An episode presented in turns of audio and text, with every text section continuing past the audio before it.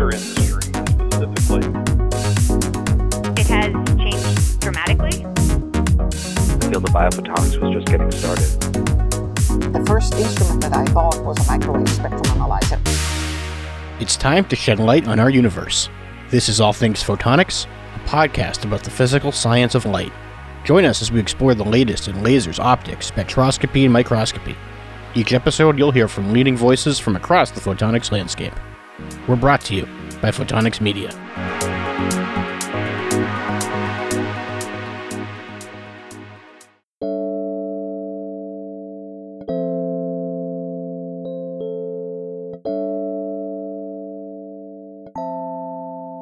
This is Associate Editor Joel Williams. Here are this week's top stories. Physicists at the National Institute of Standards and Technology measured and controlled a superconducting qubit using optical fiber rather than metal electrical wires. The work moves toward a universal quantum computer capable of solving the most difficult equations, which is estimated to require about 1 million qubits.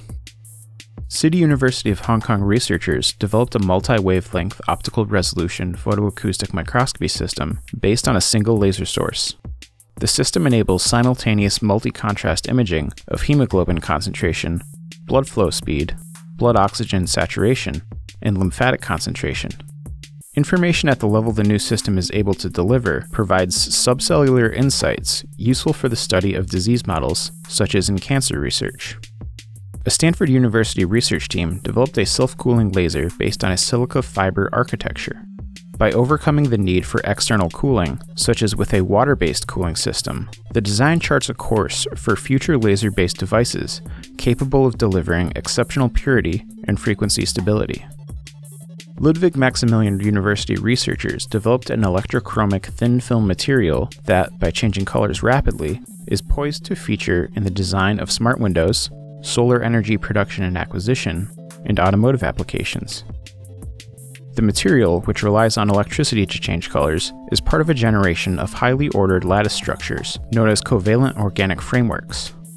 These are made up of synthetically conceived organic building blocks that, under the right conditions, form crystalline and nanoporous networks. And finally, Researchers led by Stefan Hell at the Max Planck Institute have developed a light microscopy method called MinSTED that is able to resolve fluorescently labeled details with molecular sharpness. The technique is derived from STED microscopy, also developed by Hell, for which he received the 2014 Nobel Prize in Chemistry. That method was able to achieve a resolution of 20 to 30 nanometers, approximately 10 times sharper than the light microscopes available at the time. The new method provides sharper images and with less noise. Up next, news editor Jake Saltzman is joined by Greg Quarles, former OSA Chief Scientific Officer and CEO of Applied Energetics, for a conversation about directed energy. I'm Joel Williams, and you're listening to All Things Photonics.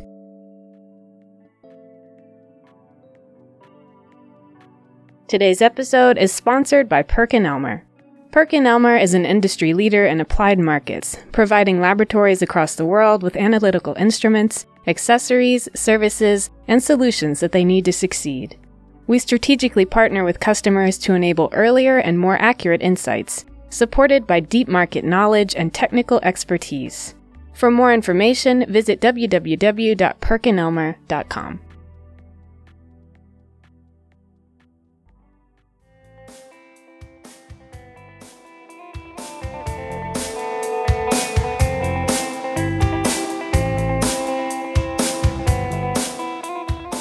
Our guest today served for six years as the Optical Society of America's Chief Scientific Officer and is a globally recognized leader for his work with the Department of Defense and in the progression of global materials research, including new laser devices for military, medical, and industrial applications.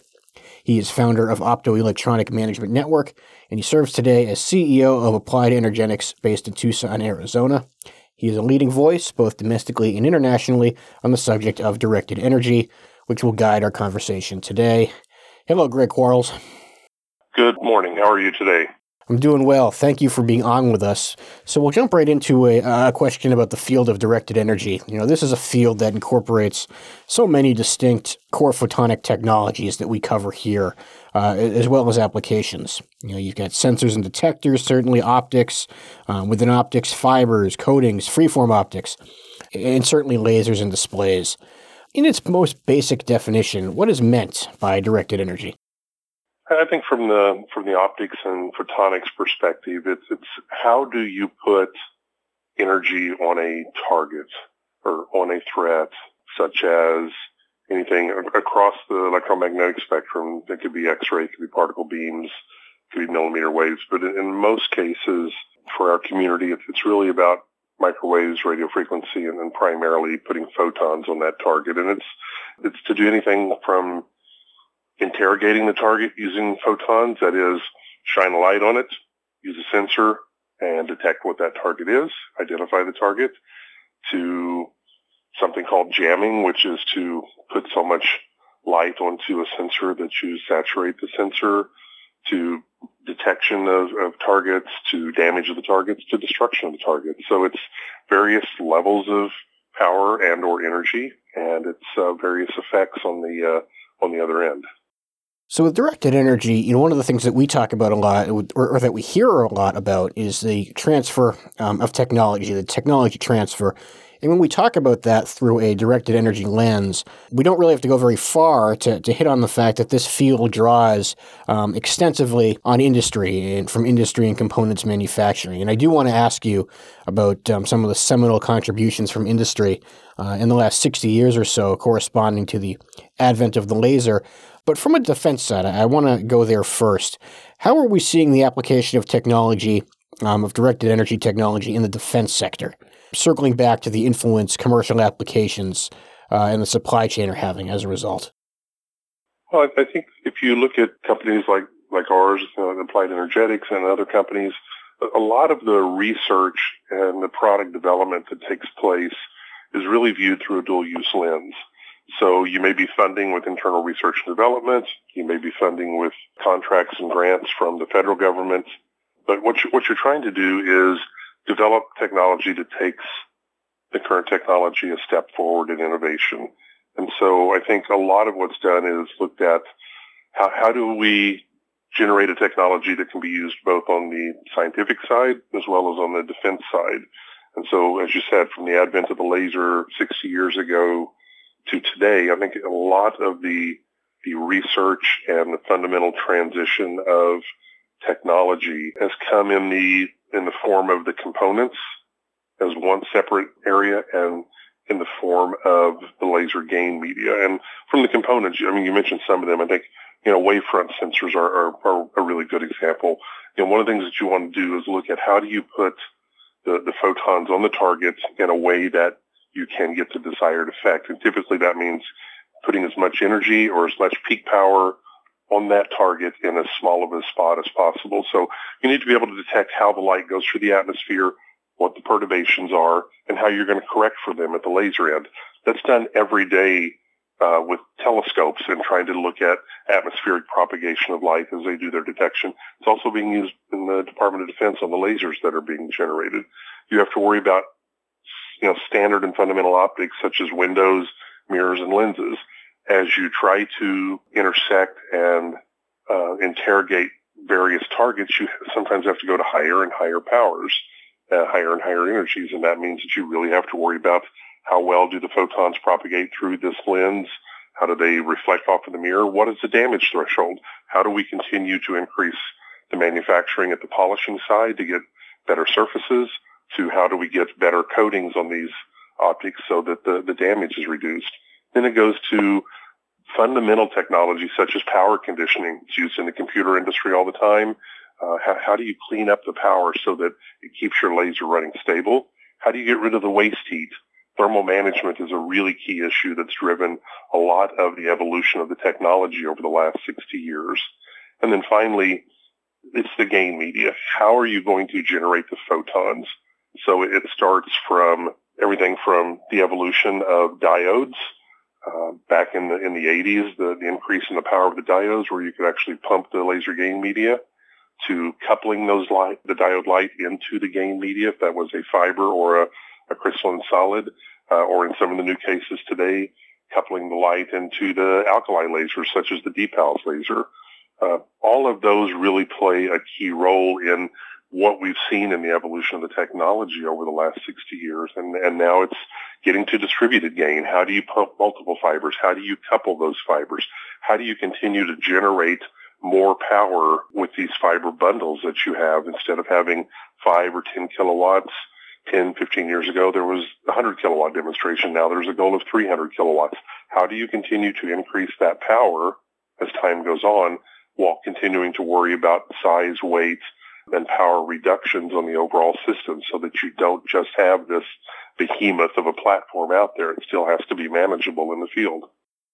Greg Quarles, our guest on All Things Photonics. He is CEO of Applied Energetics. Uh, and one of the things about Applied Energetics that you mentioned just a moment ago is that it's a dual use technology company. So we're, we're talking about supporting the needs uh, both of industry and defense, but it's very much a business. Can you talk a little bit about the balance that Applied Energetics uh, strikes between weighing, you know, on the one hand, um, the supply chain and, and things that uh, you would consider with industry, but at the same time, also the needs and interests of something so monumental as the defense sector. Well, the, you know, what we're, we're consistently looking for is innovation within applied energetics. How do we generate the intellectual property? How do we, how do we come up with new ideas that can impact not only the defense sector, but society as a whole? And, and just to give you an example, our one of our primary focuses at Applied Energetics is looking at the generation of ultra short pulse photons coming out of our laser systems. And when I say ultra short pulse, I mean, you know, something in the hundreds of femtoseconds region, less than a picosecond for sure. And what we're seeing is that, yes, there are applications and growing applications for this technology in the defense sector, but there are applications for it in the energy sector to try to get more compact tabletop uh, linear accelerators. There are applications for it in the medical and biomedical sector in terms of trying to get a tunable set of wavelengths coming out of a laser where you can penetrate tissue and go in and look for abnormalities, tumors, uh, things along those lines uh, without damaging the tissue because you've got the pulse width so short.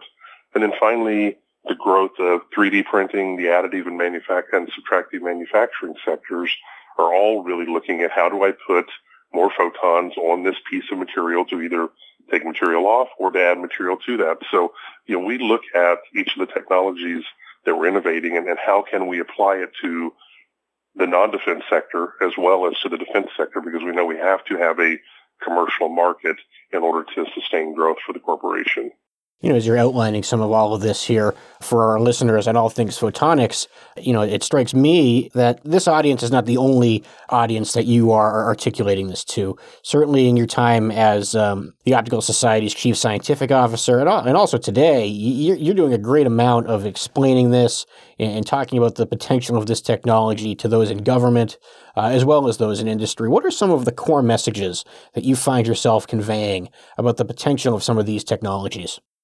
I think the you know the core message has really resonated uh, when I was at the Optical Society, and, and they continue today. And that is, you know, number one, we need to have a pipeline of students. We need to have the educational system that is encouraging diversity, that's encouraging you know freedom of thought, the ability to bring students to uh, the area of optics and photonics. It's such a growing field from everything from telecom to gravitational wave discoveries to everything in between. And you know, we, we need to bring really bright minds to this area, and it needs to be a diverse pool of minds. Secondarily, we need to encourage our governments to be able to put more money in worldwide to be able to establish research labs, to be able to establish a place for students to come in and become energized about making this a career path for themselves and, and then demonstrate across that path that there's there's academia, which is which is important for the educational process, but there's also industrial research that takes place all across the globe. There is research within federal labs. You know, there's research in, in various different areas, and including at the at the not-for-profit level. We need uh, individuals in there to be able to explain science at a fundamental level, to be able to go into you know, the halls of government across the world and and bring to them in a very easily understandable form what is this that you're talking about and why does it impact me? Why does it impact my constituents? Why does it impact our area and our and our country? So we need people from science com all the way to you know the, the, the fundamental researchers, and that that takes time, that takes money, that takes excitement level at, at the STEM, at the, at the grassroots from K through 12, uh, to, to get these students energized. And then for what we're talking about here, especially within the United States, for Department of Defense work, we need students that are eligible to get security clearances. So we need them to understand what it takes to do that so that potentially they could work on programs that may be classified. Has this message evolved uh, o- over time as you've you've spent years in the industry, spreading it to, to different populations? And tell me a little bit about how the um, how this this notion has grown and how the message has has grown with it. Well, I, I think what you see today is that advocacy and public policy are, are not taboo terms.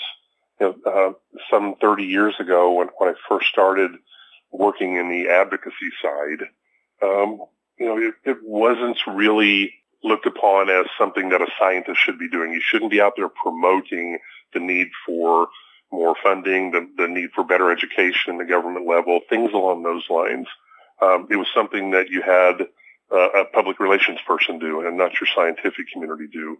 And, and I think you'll see that many of the professional societies, whether it's in the optics and photonics field or in other fields, have started to see the necessity and, and the benefit of, of doing this uh, public policy and outreach. It helps to be able to go in and talk to uh, one of your government leaders and be able to describe, you know, why is laser research important? Why is it taking us 60 years to get to where we're at today? Where would we be without it? And, and really look at, you know, what are the, you know, what has come out of funding the government in the scientific area. And one example that I've been using a lot lately is these uh, infrared thermometers that you're holding up to your forehead as we look at uh, measuring temperatures during this pandemic. This came out of a NASA-funded program to figure out how to take temperatures of astronauts in outer space in a confined area and be able to do it in a repeatable manner. This was a NASA-funded program that is now, you know, in the hands of, of, of every single household uh, around this world. You know, and, and another one that I talk about is uh, a, a lot of the work that has taken place with our cell phones. I mean, the semiconductors that we have and we utilize in our cell phones and computers and everything every day came out of a DARPA-funded program some 30 years ago. It was DARPA that had this vision for this really hard problem to solve for semiconductor growth. So these are the kind of things I try to express to the government leaders is this is a long-term commitment to funding fundamental science that has payoff in the end. It isn't a short-sighted game. It really has a return on investment, but it takes time, it takes bright minds, and it takes a global community working on this together in order to solve these problems.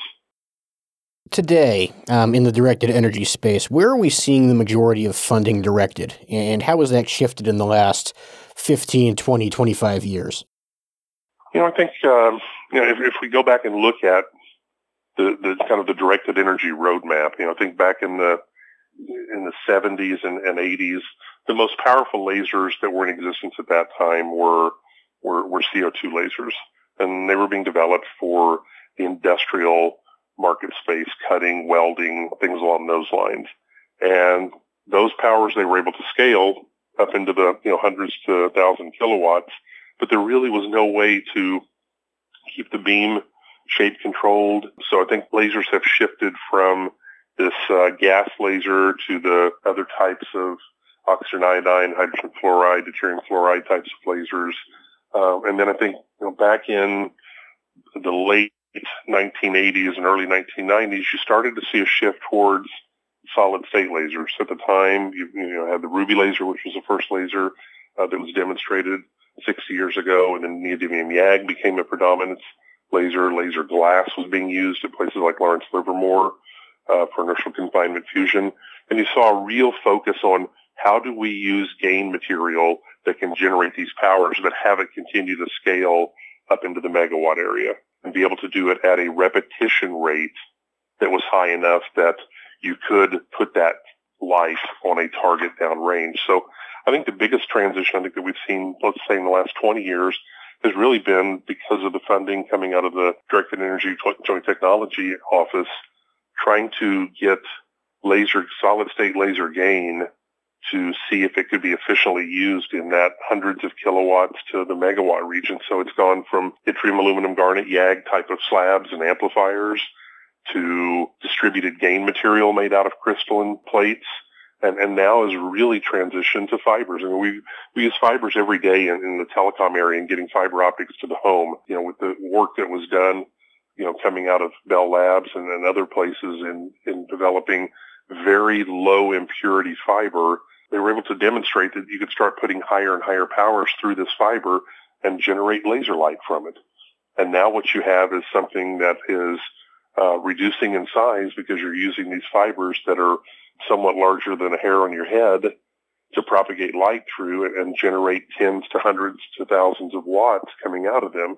And, and the, the real focus, I think, over the last, let's say, decade has been, you know, how do we take these distributed gain materials, whether they're fiber, you know, coherently combined fiber, spectrally combined fiber, um, how do we take this, this set of 100 fibers and generate 300 kilowatts from it? How do we how do we take that and, and have it have a very clean beam that you can control out kilometers away from the laser and put that light onto a target uh, with precise targeting and, and rapid engagement of the target. So I really think that the, the biggest gains have been made from diode pumping to diode pump fibers to coherently combined fibers to this whole distributed gain where you're you're generating light all around your platform and then bringing it together at the output piece. I'm really pleased that you sort of put some marks on the timeline here as we talk about this shift from CO2 to solid state lasing that has impacted really the whole of photonics, but maybe nowhere more than, than directed energy. On directed energy, in terms of its weapons applications, directed energy encompasses multiple um, distinct types of, of weapons or threats, and they really span the full width uh, of the spectrum. Can you now take us across the spectrum uh, and identify, hit on some of those individual threats?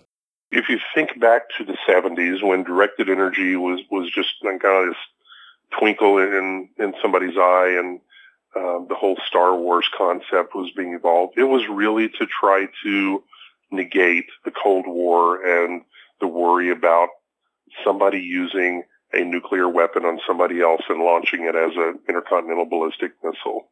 And there were thoughts about how do we or how does any other country use light or use this, you know, laser operating at the speed of light to put that, that light on a flying missile and shoot it down before it has a chance to do any destruction.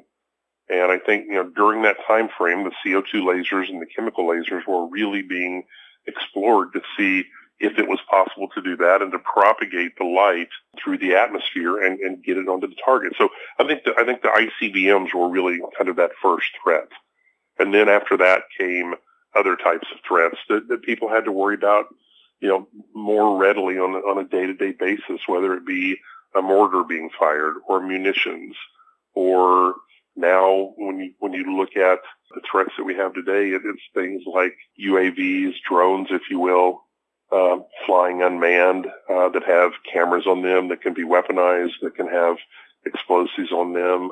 You know, so you, you've got this whole gamut of current threats, uh, and then you've got other threats that are out there. I mean, you have threats that were just really high flying aircraft that had uh, sensors on them. You know, whether that be cameras or imaging platforms that you wanted to to destroy the focal plane array or the, the CMOS array and you wanted to take out their ability to watch what you were doing.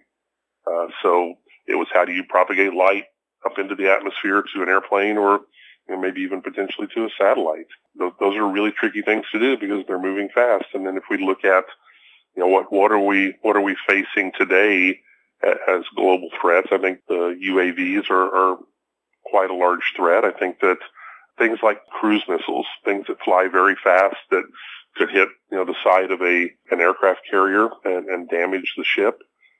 How, do you how do you destroy that, defeat it, or at, at least take out its ability to, to intercept the target by blinding it and taking out the cameras and on there? And then, you know, I think upcoming we hear a lot in the in the press about multiple countries working on hypersonic missiles, and these are missiles that are flying between Mach 5 and, and Mach 20.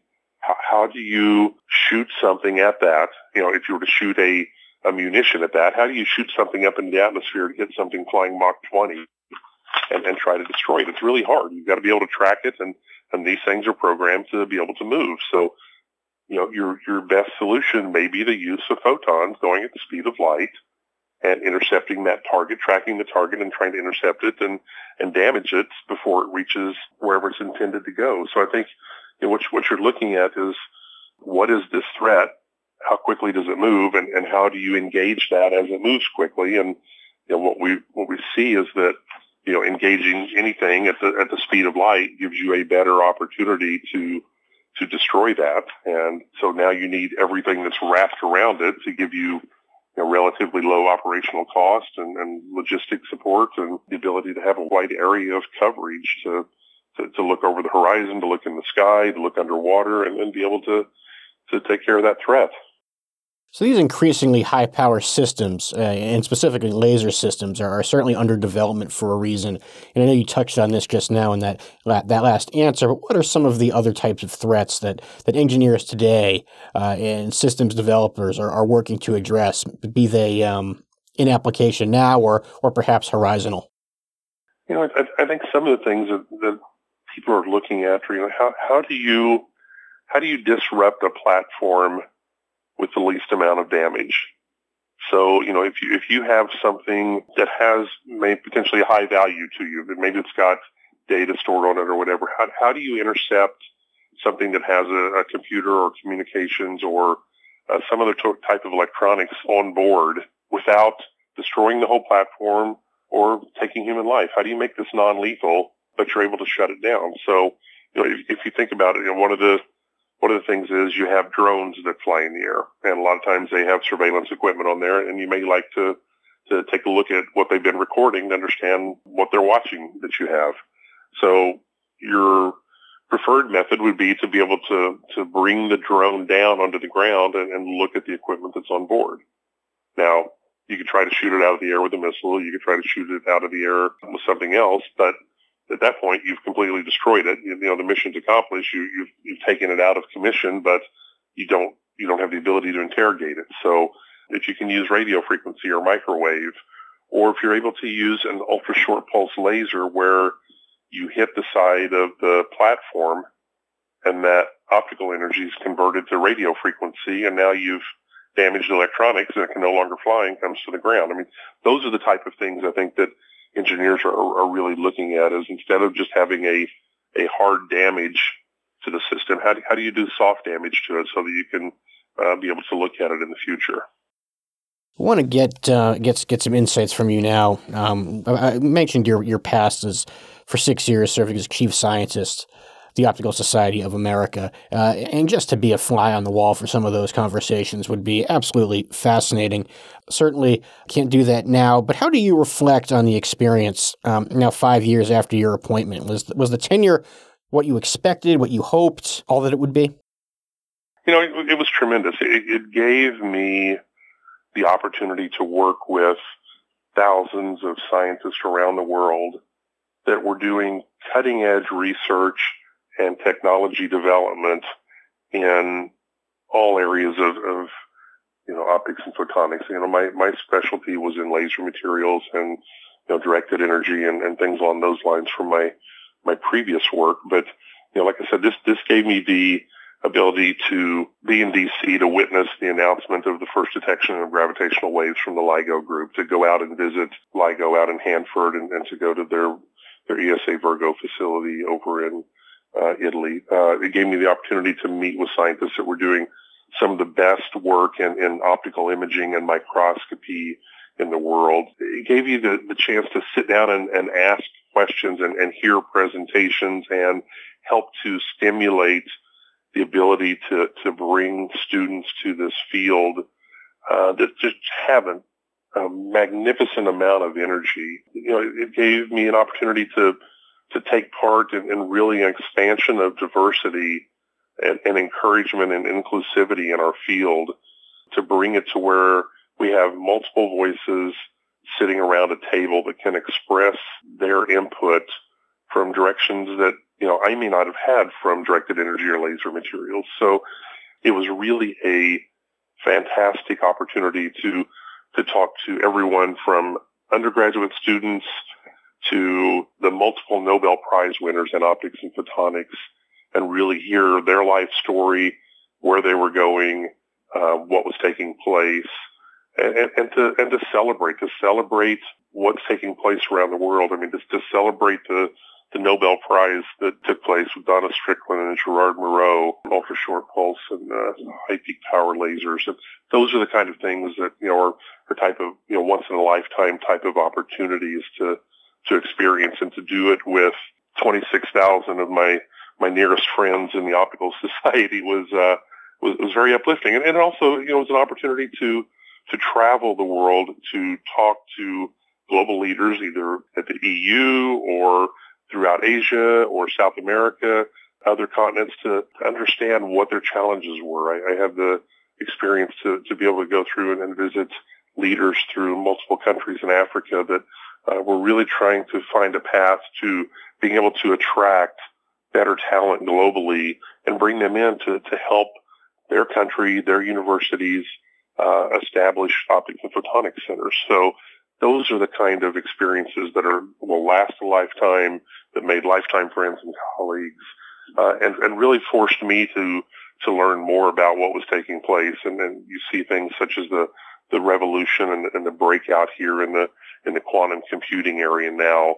Uh, you know, to be able to be a part of that and to sit on the you know National Photonics Initiative and National Quantum Initiative panels and and help to drive that in front of our congressional and, and, and executive branch leaders as well as university and industry leaders and, and really accelerate the funding and the acceptance of that as a technology that needed to be high on the list of breakthrough technologies for our country and, and for the global world and, and, and, talk about the use of optics and photonics in those areas.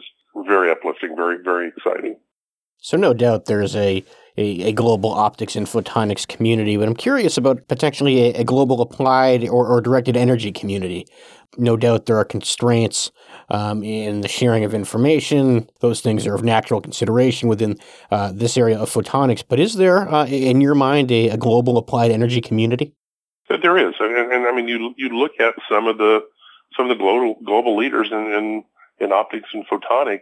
Thales and, and, and BAE are, are, are, both European companies. There's there's a tremendous directed energy community in, in Israel, and um, you know I'm, I'm, certain that China and Russia have directed energy communities that you know have regular meetings. Again, there are constraints there, but uh, there are some global directed energy meetings. Uh, obviously, the, the ability to attend is is somewhat limited, but you know there are there's a, there's a strong UK and, and, and EU position in that area. And, again, I think it goes back to the, the dual use. If, if you look at the, the expansiveness of the of the program and the beamlines uh, that have grown in, in Europe to really do high peak power fundamental physics with lasers, and, and you look at the the work that takes place in Europe in the the, the high power CW systems from places like Fraunhofer and DESY and places like that that are going into the industrial sector, into into cutting and welding and, and via hole drilling.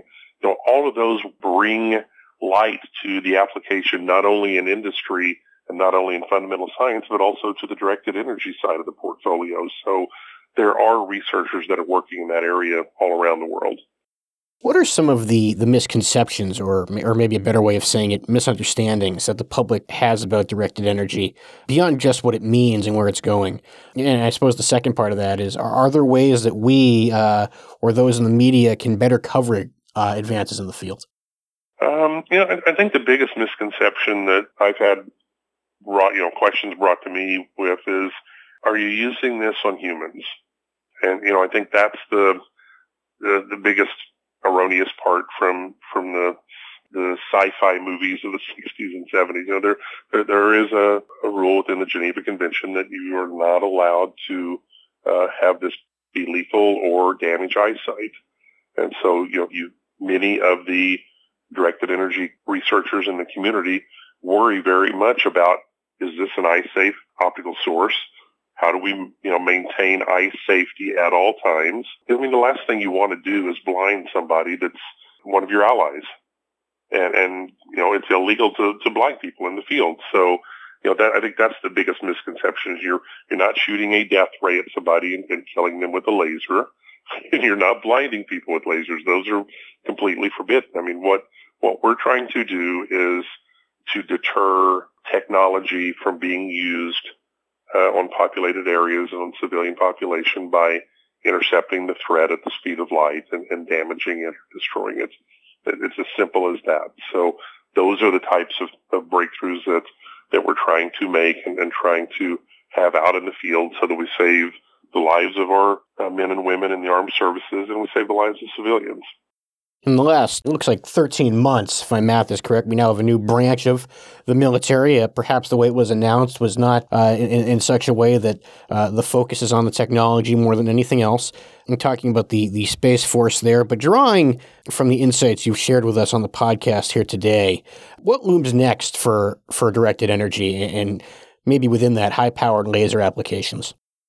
You know, I, I think the, the biggest areas right now that are, are being funded and are really being looked at are how to defeat swarms of things that are flying fast, whether those are, are mortars or missiles or drones, because with the evolution of other areas of technology such as artificial intelligence and machine learning, if, if you look at things like some of the programs, uh, sporting events on TV, and you see these magnificent drone displays with uh, flying LEDs and lights and formations and, and, and movement through the sky, you, you can see how these things can operate remotely and um, be controlled as one unit. So I think one of the big worries globally is how, how do we defend our airspace and, and how do we defend our commercial airspace? You, you look at uh, the shutdown of Heathrow several years ago and the billions of dollars that were lost because somebody was flying a hobby shop drone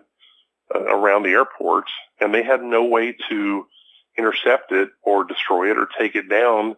And therefore aircraft had to divert to other airports or be sitting on the ground and not be allowed to take off because this was a threat to, you know, being sucked into an engine and, and damaging or, or, or making a, a plane potentially crash. So, you know, I think trying to understand how how you can use light to solve problems like that impacts both the commercial and the uh, and the military sector. And then, as I said previously, I think former Secretary Esper had said uh, last year, you know, he he foresees one of the, the the biggest threats emerging globally as as the hypersonic race, and and this may be the the next arms race, if you will, because of you you could launch a hypersonic missile that's going to go Mach 20 and then go completely across the Pacific Ocean in less than an hour. That's not a lot of time to react to a trajectory of a missile coming at an unknown target. So I think coming up with ways to be able to intercept those types of threats using advanced optics and photonics is, is going to be one of the higher funded areas uh, coming up here over the next decade. Greg Quarles is CEO of Applied Energetics. He joins us uh, on all things photonics from Tucson, Arizona. Greg, thank you for being on with us. Uh, stay safe and all the best to you. Thank you very much, and, and same way to our community out there. So thank you for the time today. I really appreciate it.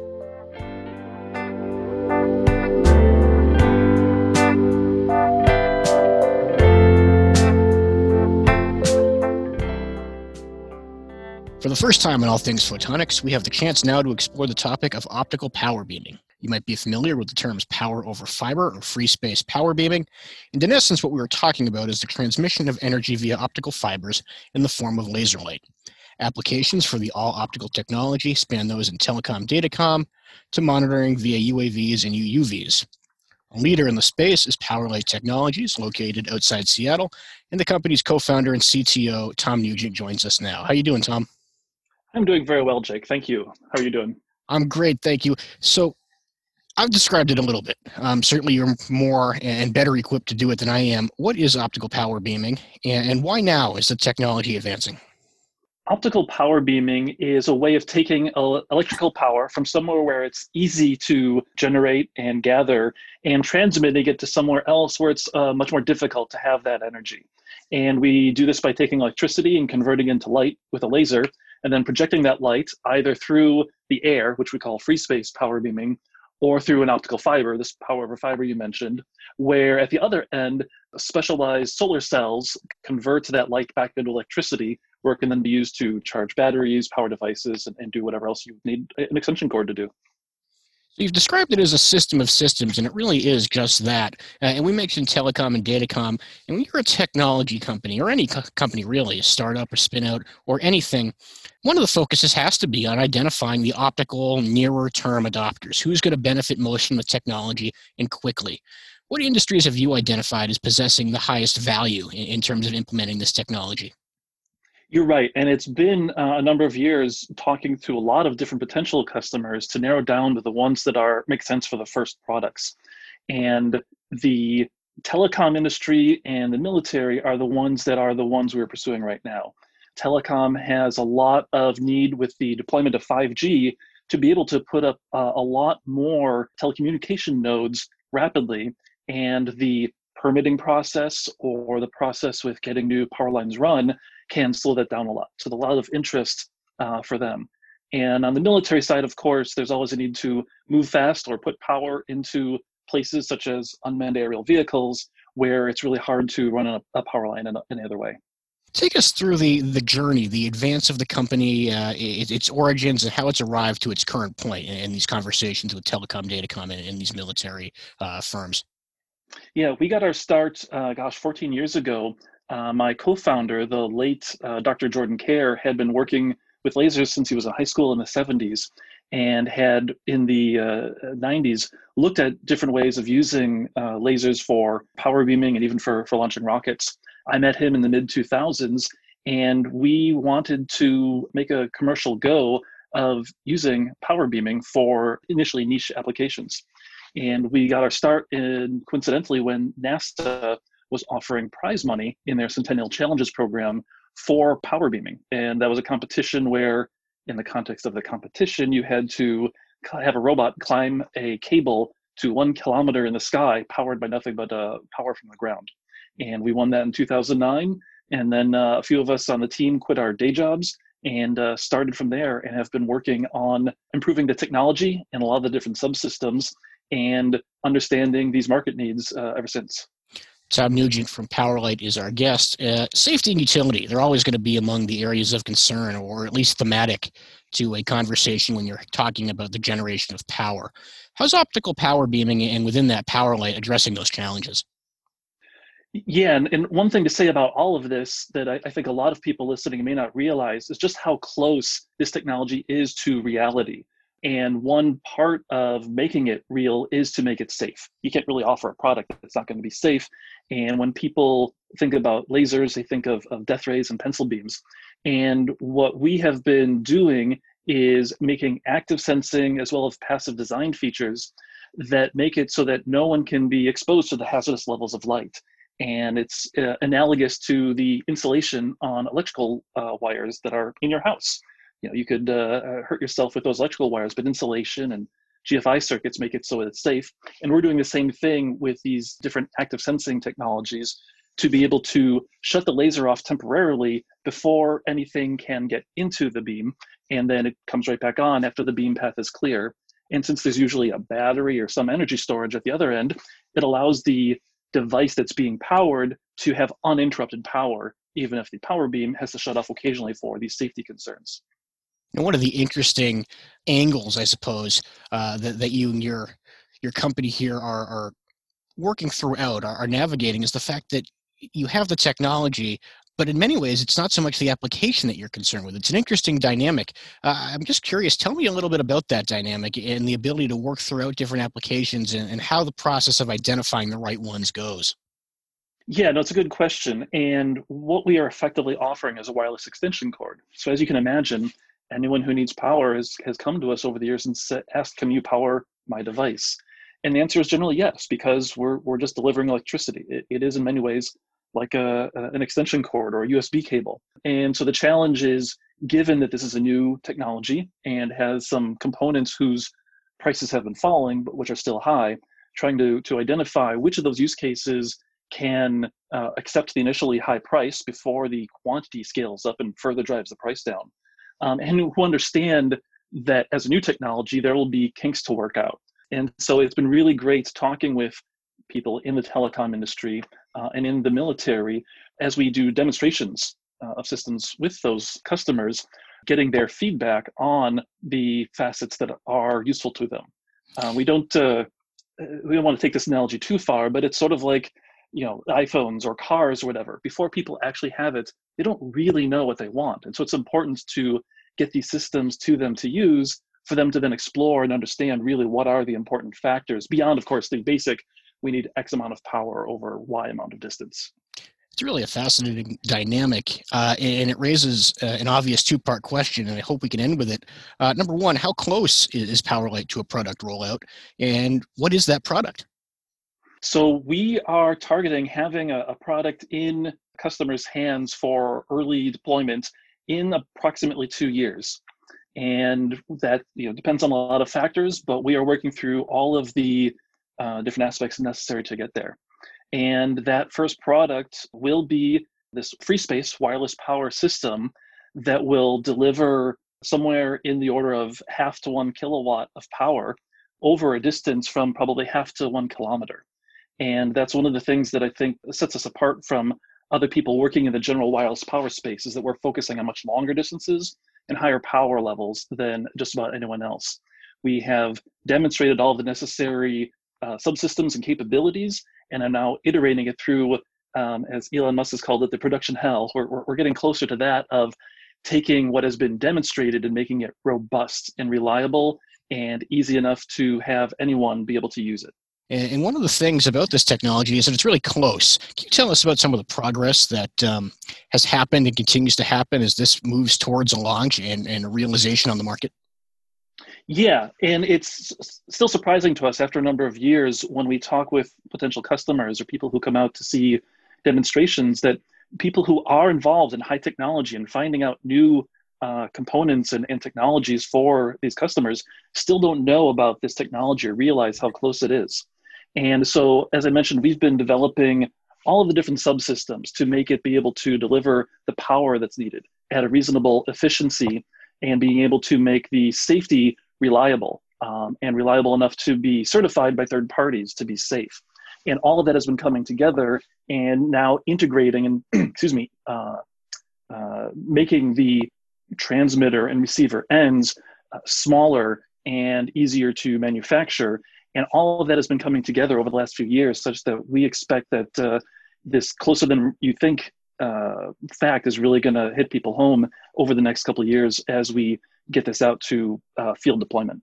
That's Tom Nugent. He is co-founder and CTO of PowerLight Technologies. He joins us today on All Things Photonics from just outside Seattle. Tom, thank you for being here. Thank you. It's my pleasure.